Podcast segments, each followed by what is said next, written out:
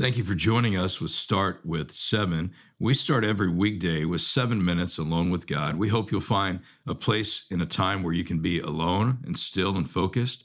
If you're able, we hope you have a Bible in your hand. And we want to spend a few minutes fixing our thoughts on the greatness of God. So, the next seven minutes, we'll have some guided time through a verse of scripture, some prayer time, and then some opportunities to follow up with next steps in your devotional pursuit of the Lord. So let's begin. Start with seven today. Take a moment to be still and silent, remove any distractions, begin to meditate, fixing your thoughts on the greatness of God.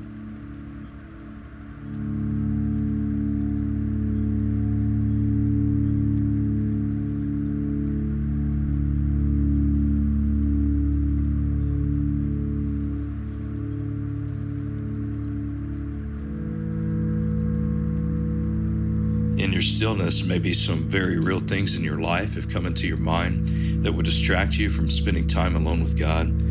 Why don't you say, God, I choose to leave these things with you for a moment, begin to fix my thoughts only on you?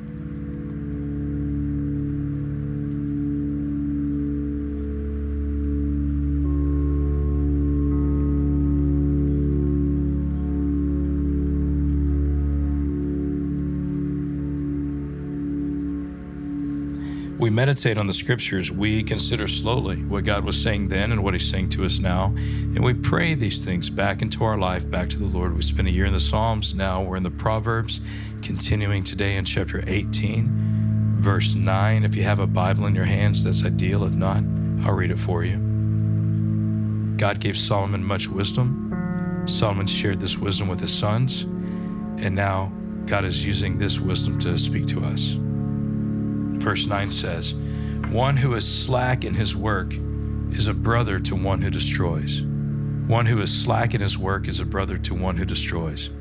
Solomon shares wisdom. He speaks about women, he speaks about wealth, he speaks about words, and here he's speaking about work. And he says, One who is slack in his work, meaning somebody who's lazy, they don't pay attention, they don't do their work fully. This is not something that they care deeply about. One who is slack in his work is a brother to one who destroys. Scripture teaches us much about work. In fact, the Bible begins with work. The Bible begins with God's work. And then, before even the fall of man, when everything was beautiful between God and man, man was working. Work is a beautiful thing. It can be used for evil, but it is beautiful in its essence, it's pure. One who is slack in his work is brother to one who destroys. Solomon says that someone who is not serious about their work, who doesn't take their work seriously, who doesn't work well, is brother to one who destroys. We're just like someone who is destroying things. It's as if we're destroying things if we don't work well. This is a proverb given to Solomon by God. Solomon shared with his sons. Work matters. The way we work matters. We should honor God in our work. Our work should reveal our integrity. Maybe today you would say, God, would you reframe my perspective of my work? Would I know that the way that I work matters to you? It reflects my character, my relationship with you. Would you teach me how to work in ways that honor you?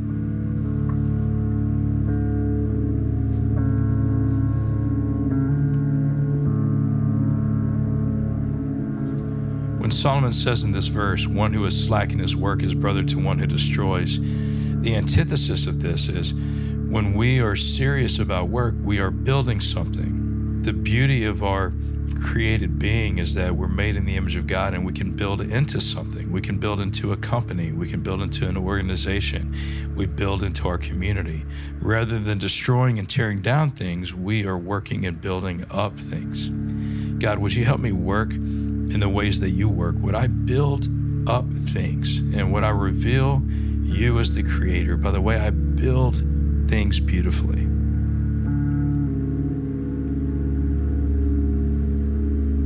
Verse 10 The name of the Lord is a strong tower.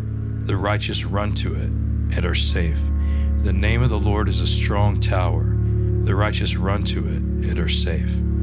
Solomon here is always reminding himself and others that all of his strength, all of his wisdom comes from the Lord. He says, The name of the Lord. The Bible has taught us many names about God. God has revealed himself to us, and he has names for himself. And Solomon knew the Lord and knew names of God. And this character of God, this identity of God, these names of God, was for Solomon a strong tower. And he said, Those who are righteous will run to the Lord, and that's where they're going to find safety. First, why don't you spend a moment saying to God some names of God? You are God. You're the creator. You're the savior. You're the provider. You're the father. Say to God some names who he is.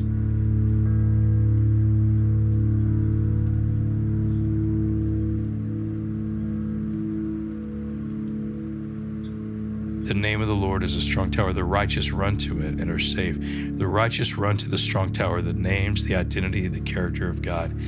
People who are righteous, who walk in the ways of Jesus, we run to the Lord, and that's where we find safety. Maybe today you would say, God, I want to run to you. I want you, your person, your identity, your character.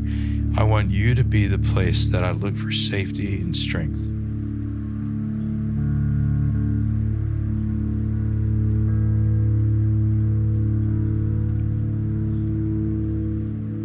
Let's pray these verses together now. God, thank you for your work. Your work is beautiful. Thank you for creating the world and creating us. And thank you for your work of salvation that you did for us, what we could never work to do on our own. Thank you for your grace, for Jesus coming here, leaving heaven, dying and rising again to pay for our sin. I pray that we would work in ways that honor you and build into things. And I pray that you, the Lord, your identity, your character, your name, that you would be the place that we run to and find safety and strength. We love you, Jesus. We pray this in your name. Amen.